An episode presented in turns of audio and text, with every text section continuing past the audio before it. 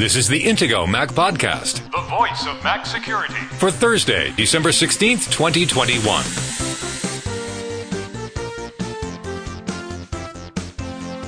This week's Intego Mac Podcast security headlines include You've probably heard of the Log4j vulnerability making headlines. We'll tell you what it's all about. It's been a big week for Apple OS updates and security patches. The Apple Messages app is now more sensitive to your child's communication safety. And it looks like the NSO group is being legally pummeled into non existence. Now, here are the hosts of the Intego Mac podcast veteran Mac journalist Kirk McElhearn and Intego's chief security analyst Josh Long.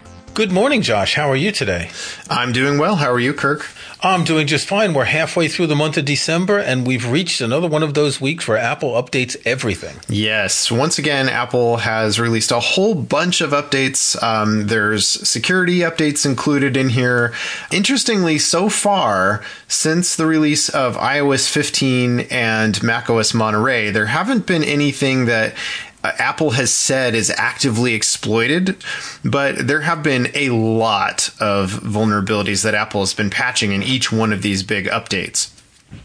And this is no exception. So we'll have an article on the Intego Mac security blog with some highlights of some of the more interesting vulnerabilities that have been patched in these recent versions.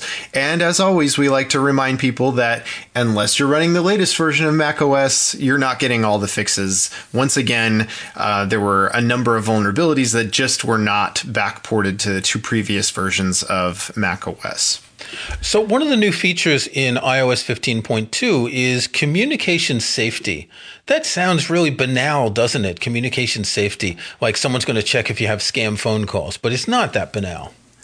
Yeah, this is a part of what Apple announced back in, I think it was August. They were talking about a couple of new features that they were planning to implement in iOS 15 um, that would ostensibly protect children. And Apple decided to put both of these things on hold. They kind of announced two uh, unrelated but sort of kind of tangentially related things at the same time. Remember, one of those was very controversial. And so, um, just because of the backlash, they put everything on hold. Well, one of those things, the less controversial, I would say, is now part of iOS 15.2.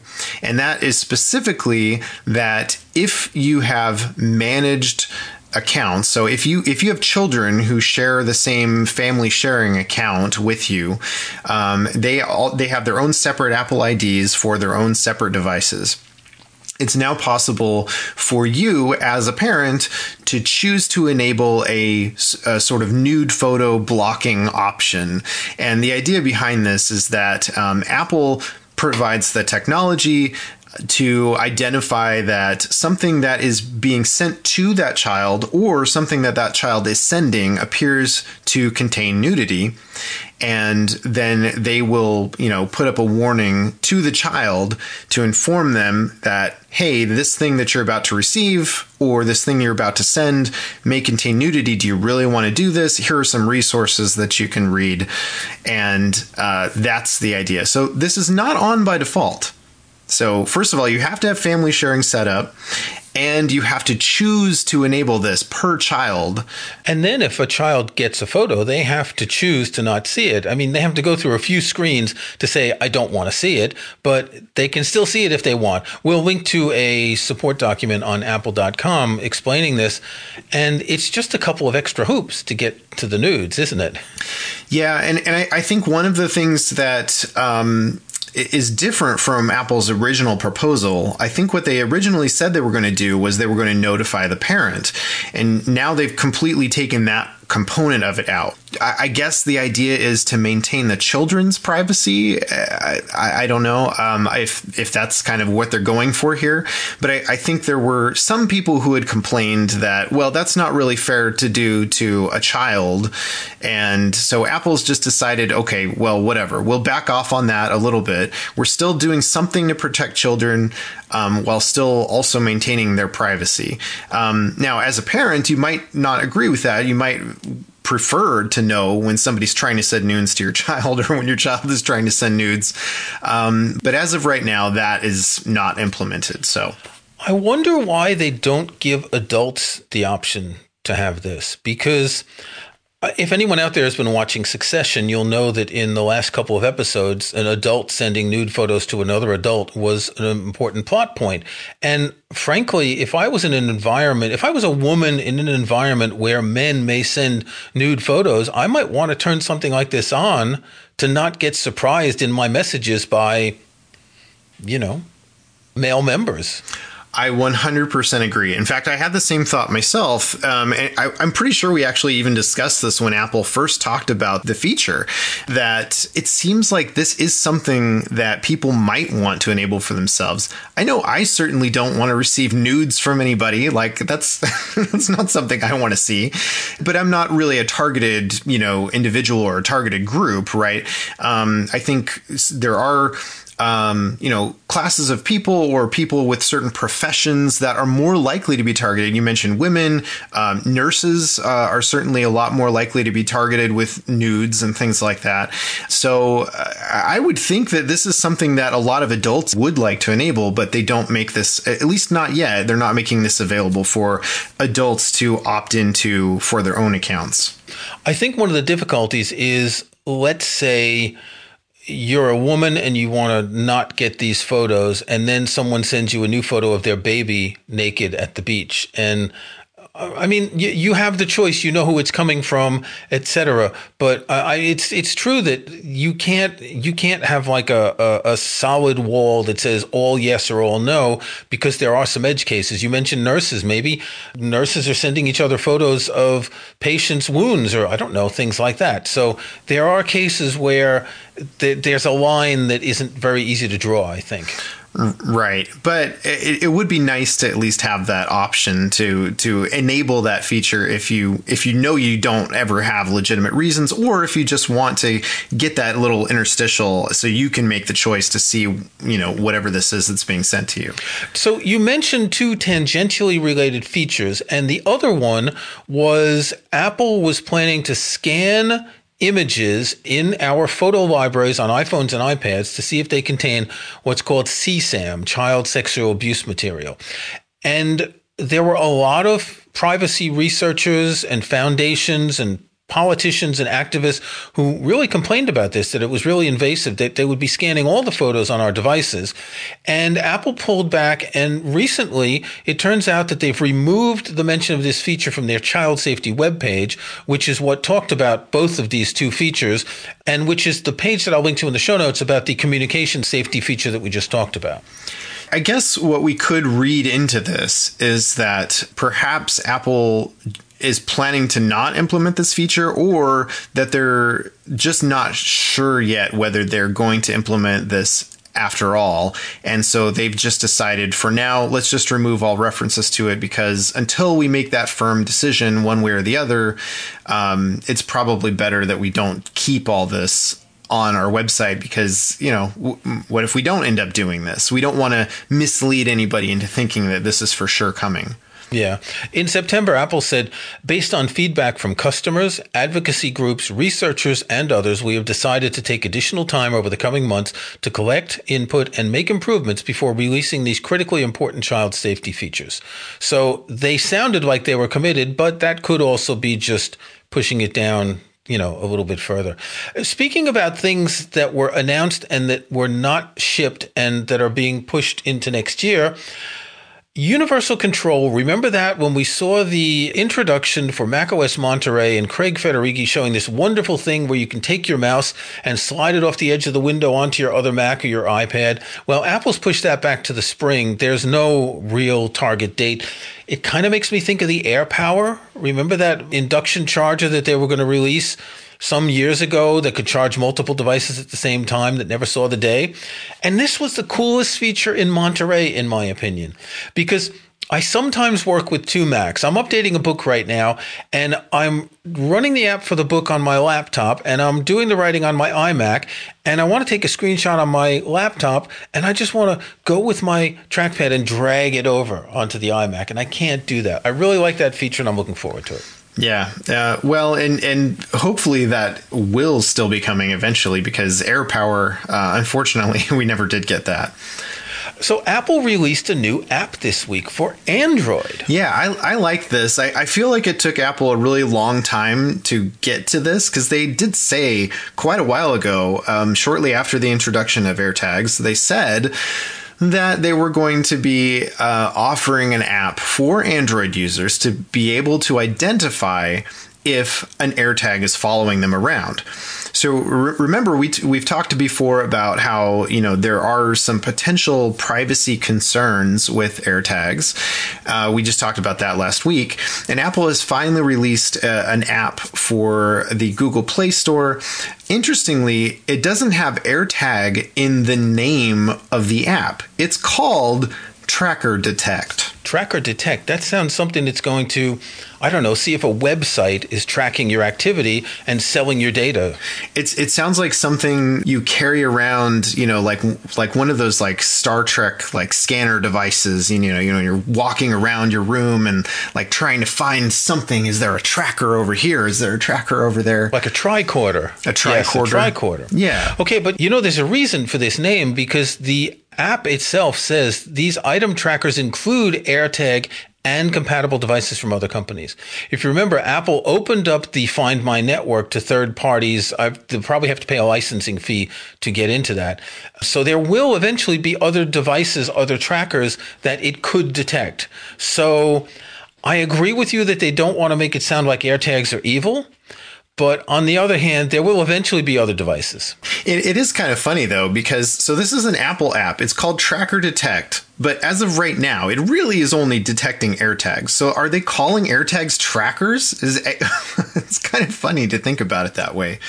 Um, and and also, I mean, certainly people would be looking for AirTag, right? That's the thing that you would be looking for in the Google Play Store.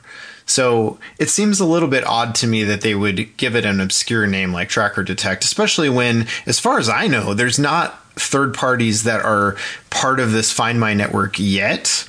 Not that I am aware of. Um, so yeah, it may be coming, but but the real thing that people are trying to use this app for is detecting that an AirTag, specifically an AirTag, is near them. To be fair, the Find My app doesn't talk about AirTags, it talks about items. Okay. As far as I know, the only item that it can locate other than the AirTag currently is the MagSafe wallet that goes on the back of an iPhone. If you leave it behind, the location will be remembered. So it's not a tracker, but it's an item and it's not an AirTag. And so I think Apple's just playing the long game here, thinking that eventually there will be other things that can track you using Apple's Find My network. Yeah, that makes sense. And, and, there is a distinction between devices and items. So, you know, devices would include, uh, you know, computers, phones, iPads, things like that. Even your headphones, interestingly, show up under devices. Uh, so if you've got yeah, yeah, AirPods or, or, or Beats headphones, um, those show up under devices. Um, but items is specifically right now just AirTags and the MagSafe wallet. Okay, we're going to take a break. When we come back, we're going to talk about NSO Group and we're going to talk about Log4j, which has been making the news lately. Protecting your online security and privacy has never been more important than it is today. Intego has been proudly protecting Mac users since 1997, and our latest Mac Protection Suite includes the tools you need to stay protected Intego's Mac Premium Bundle X9 includes VirusBarrier, the world's best Mac anti malware protection, NetBarrier for powerful inbound and outbound firewall security. Personal Backup will keep your important files safe from ransomware, and much more to help protect, secure, and organize your Mac. Best of all, it's compatible with macOS Monterey and Apple's latest Silicon Macs. Download the free trial of Mac Premium Bundle X9 from Intego.com today. When you're ready to buy, Intego Mac podcast listeners can get a special discount by using the link in this episode's show notes at podcast.intego.com. That's podcast.intego.com. And click on this episode to find the special discount link exclusively for Intego Mac podcast listeners. Intego, world class protection and utility software for Mac users, made by the Mac security experts.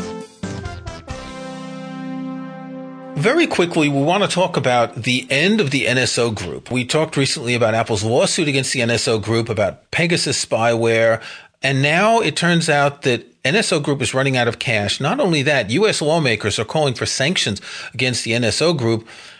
And this is referencing what is called global Magnitsky sanctions, named after a gentleman named Magnitsky, I believe in Russia, who was killed by whatever, I'm not sure.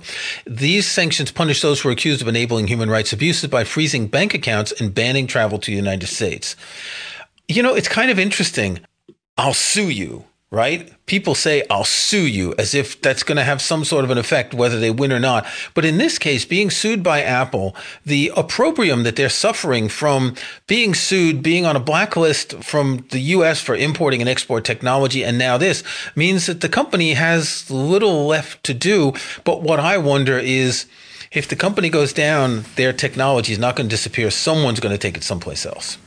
Well, yeah, and and so we should clarify this is not necessarily the end of the NSO group. Uh, um, there are some potential, you know, things that the NSO group could do to kind of get around this. Maybe, um, I, I, mean, certainly one thing that they could do is they could just kind of go completely black market, right? They could go uh, take all their operations underground, and you know, um, it's it's a possibility. I mean, again, the, their their primary market is um, government agencies and law enforcement agencies, right? I mean, that's uh, officially that is uh, their market, and so law enforcement agencies, yeah, they probably wouldn't be able to. Um, purchase anything or license anything from NSO Group anymore if they went completely dark, but intelligence agencies. I mean, if if the NSO group was really operating just kind of as a shadow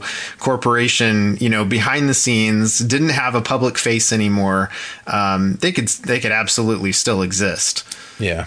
Okay, let's talk about Log4j because this is the kind of computer vulnerability that gets into the news that I see on the TV news, right, on the BBC. I see it in, in the normal newspapers. Log4j, some obscure Java program used for logging things that happen on websites.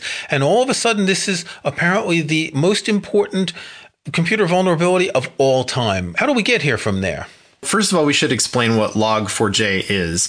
And it's spelled L O G, the number four, and a lowercase j.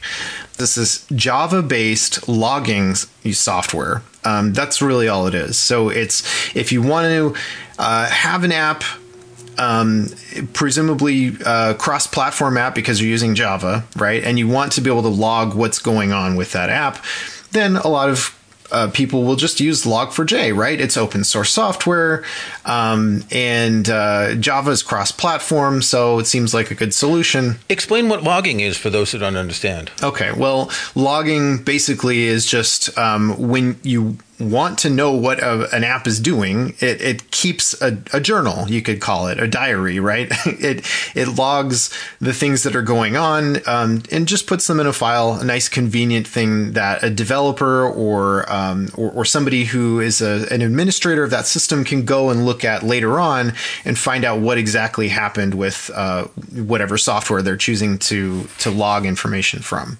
So this is Java software, and Java is owned by Oracle. So is Oracle the one who made the mistake here? Um, no, not not really. So here's here's the thing. This is a bit complicated because so you've got open source software. Log4j just happens to be one of many many open source software packages. And it turns out that an awful lot of big corporations happen to be using this particular open source software package.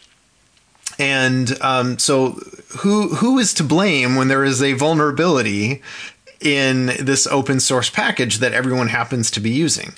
Um, is it the developer's fault that that they didn't code their their product securely enough? Um, I mean, presumably they had no idea that there was this vulnerability, and um, so, who is to blame? Should the company be blamed for choosing to use this open source software without maybe properly vetting it? And, and, really, what is properly vetting? I mean, we, we could go down all sorts of rabbit holes here, but um, and and there's a lot of um, places where you could potentially lay blame. I guess I guess what we what we should get out of this is there there is a a flaw. Like every software has flaws. A flaw was found in this open source software, and now everybody who's using that open source software is in trouble and is having to patch a whole bunch of things. Okay, some open source software, we've talked about it a couple of times. There may be some module that's used by the entire world and is just maintained by one person who's been doing it on Saturdays for 30 years. This is actually maintained by the Apache Software Foundation. Apache is the most widely used web server, and they're obviously maintaining it so they can log for their web server. So, do they have any kind of responsibility? If I run an Apache web server, do I have to be aware that the web server is one thing and then all the other hundreds of little open source things might have vulnerabilities?